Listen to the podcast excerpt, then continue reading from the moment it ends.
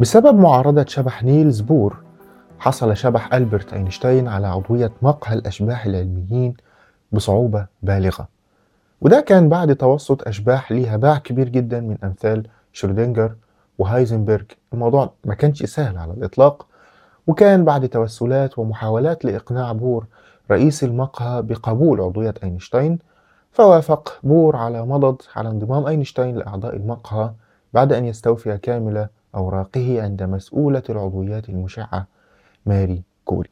والحقيقة إن جدالات الاتنين دول قبل ما يموتوا حول الكوانتم والاحتمالية ألقت بظلالها على علاقتهما بوصفهما شبحين علميين حتى بعد موتهما وانتقالهما للعالم الجديد. ترى ما مصير أفكارهما بعد أن ذهب للعالم الآخر، وكيف سيتعايشان مع بعضهما في ظل الخلاف العلمي الفلسفي العميق بينهما، أو مش يتعايشان بقى، خلينا نقول يتماوتان مع بعضهما. وهل سيقف الأشباح العلميون الآخرون محل المتفرد أو تجاه تلك الأحداث، وكيف سيسهم كل منهم بقصته؟ هذا ما سنعرفه في حكايتنا حول مقهى الأشباح العلميين في هذه الحلقة والحلقات القادمة بإذن الله. سأصحبكم أنا ياسر أبو الحسب في تلك الرحلة، وسأحكي لكم ما كان من حكايات مقهى الأشباح العلميين. هنا بودكاست مقهى الأشباح العلميين، فتابعونا.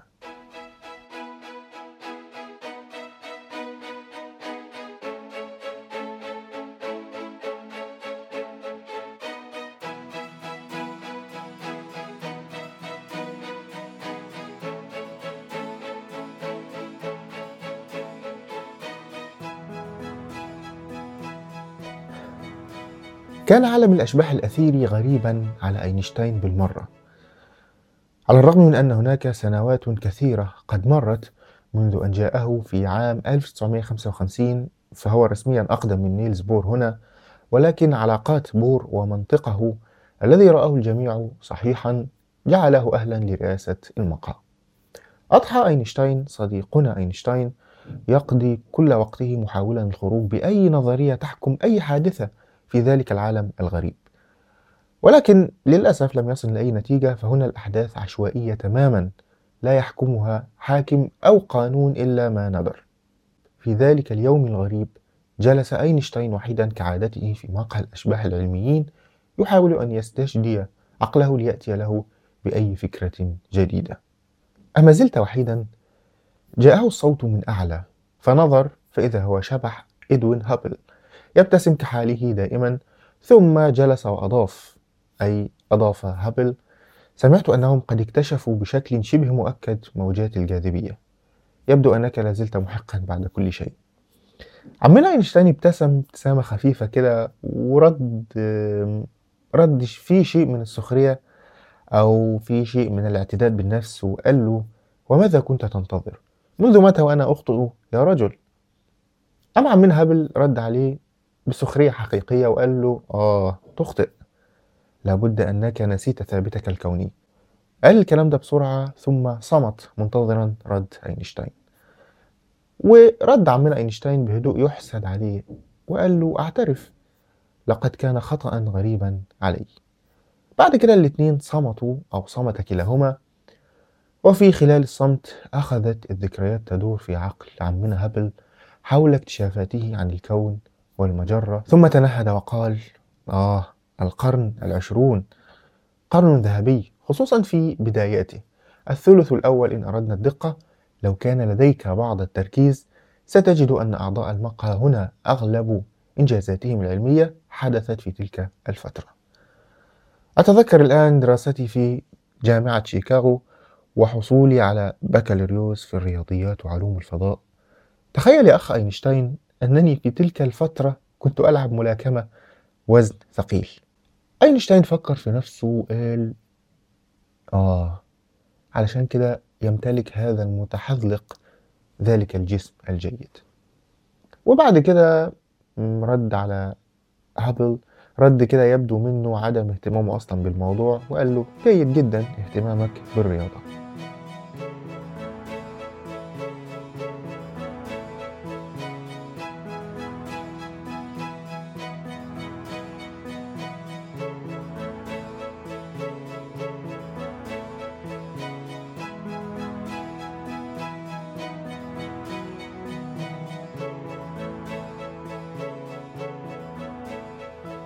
لو خرجنا قليلا عما حدث بين أينشتاين وهابل في مقهى الأشباح العلميين وذهبنا فعلا لعشرينيات القرن العشرين، سنجد أن العلماء في تلك الفترة كانوا يعتقدون أن الكون يتكون من مجرة واحدة هي مجرتنا، مجرة درب التبانه.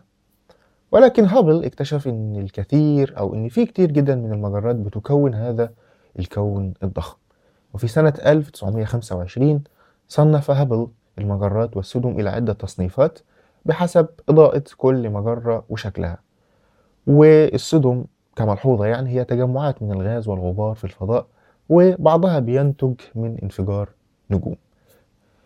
لو رجعنا تاني المجرات هنلاقيه صنف ان في مجرات مثلا حلزونية زي مجرة درب التبانة سبايرال جالاكسيس، وفي مجرات كروية إليبتيكال جالاكسيس، ومجرات غير منتظمة أصلا إيريجولار جالاكسيس، وغيرها من الأنواع والتصنيفات. وفي نفس الفترة دي برضو اعتقد العلماء ومنهم أينشتاين نفسه أن الكون ثابت لا يتوسع ولا ينكمش، إلى أن أثبت عمنا هابل العكس. ولكن كيف فعل ذلك فعلا؟ إزاي أثبت العكس؟ أي مصدر للموجات عموما عندما يقترب منك ستجد أن تردده زاد عن تردده الأصلي، وعندما يبتعد عنك سيقل تردده الواصل إليك عن تردده الأصلي. الظاهرة دي بيسموها تأثير دوبلر أو دوبلر إفكت. وبما أن الضوء موجات هو الآخر، فأي مصدر للضوء يعني مجرة مثلا، لأن المجرة تتكون من نجوم والنجوم مصدر للضوء، فأي مصدر للضوء زي المجرة هيحدث معها نفس التأثير أو تأثير دوبلر. وبالتالي لو كانت المجرة بتبتعد عنا هيكون الضوء الواصل إلينا منها تردده أقل من تردد المصدر الأصلي، والعكس صحيح. وبما أننا عارفين أن المجرات البعيدة بتحتوي على نجوم مشابهة للنجوم في مجرتنا، وبالتالي هتنتج أضواء مشابهة للأضواء التي تنتجها النجوم في المجرة بتاعتنا، وبالتالي هتكون ترددات الأضواء الناتجة عنها معروفة لينا. ولما لاحظ هابل الأضواء القادمة من المجرات شدوا أو لاحظ أن ترددات الأضواء التي تصلنا من معظم المجرات بتكون أقل من القيم الطبيعية بتاعتها، يعني بتكون أقل من القيم اللي المصادر بتاعتها بتاعت الأضواء دي المفروض تنتجها، يعني من الآخر كده أطوالها الموجية هتزداد. فإحنا عارفين أن التردد بيتناسب عكسيا مع الطول الموجي، ويسمى الازدياد في الطول الموجي ده بالانزياح نحو الأحمر أو بيسموه الريد شيفت، لأن الطول الموجي الأكبر بيعني أو بيعني يعني الطول الموجي للضوء كلما كبر، معناه كده أن لون الضوء ده أصبح بيميل أكثر للون الأحمر، وبالتالي استنتج هابل أن المجرات دي بتبتعد عنا. في نفس الفترة دي تقريبا كده من القرن العشرين، وبعد أن نشر ألبرت أينشتاين نظرية النسبية العامة في عام ألف وتسعمائة وخمسة عشر، حاول أن هو يطبق معادلاته على الكون، وواجه مشكلة خطيرة في تطبيق المعادلات دي على الكون. زي ما قلنا من دقايق أن الكون كان من المعتقد أنه ثابت، وبالتالي كان من المفترض أن في قوى الجاذبية أو قوى الجاذبية الموجودة بين مكونات الكون هتدفع المكونات دي نحو بعضها البعض، وفي الآخر الكون هينهار على بعضه. ولكن الحقيقة أن ده ما بيحصلش، الكون مش بينهار، ما انهارش على بعضه. فحاول ألبرت أينشتاين أن هو يحافظ على ثبات الكون، فكر أن في قوة تعمل عكس اتجاه قوة الجاذبية، والقوة دي هي اللي بتعاكس اتجاه الجاذبية وبتخلي الكون ثابت ومش بينهار على نفسه. القوة اللي أضافها ألبرت أينشتاين دي ظهرت كقيمة في المعادلات بتاعته، قيمة رقمية اسمها الثابت الكوني Cosmological Constant. طبعا بعد كده ألبرت أينشتاين ندم على الإضافة بتاعته دي، واعتبرها هو شخصيا The Greatest Blunder أو الخطأ الأكبر في حياته. هنرجع مرة تانية لحديث هابل وأينشتاين في مقهى الأشباح العلميين.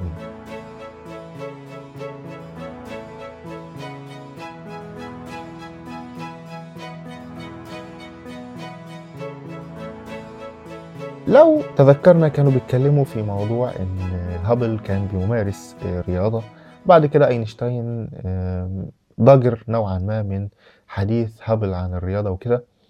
فعمنا هابل للأسف لم يأبه بضجر أينشتاين من حديثه حول الرياضة والملاكمة والحاجات دي، فأضاف قال له كان من المفترض لك أن تلعب أنت الآخر رياضة.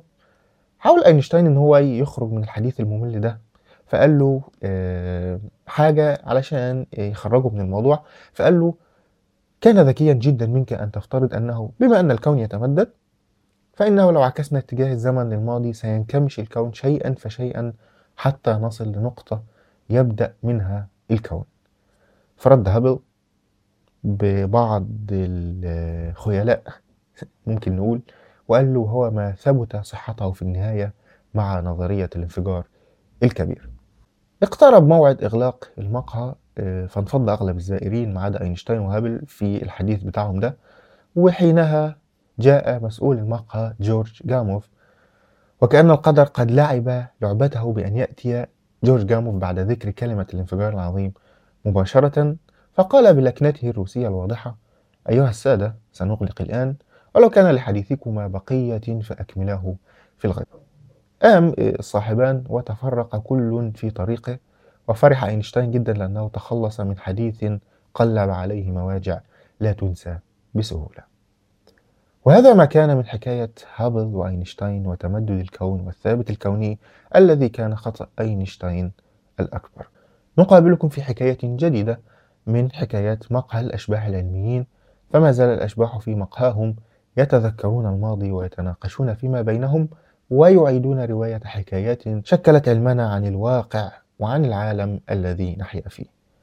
لا تنسوا أن تتابعونا على وسائل التواصل الاجتماعي بقى والكلام الحلو بتاعكم ده، وهتلاقوا كل الروابط بتاعتها في صندوق الوصف لو كنتوا بتستمعوا للحلقة دي عبر يوتيوب.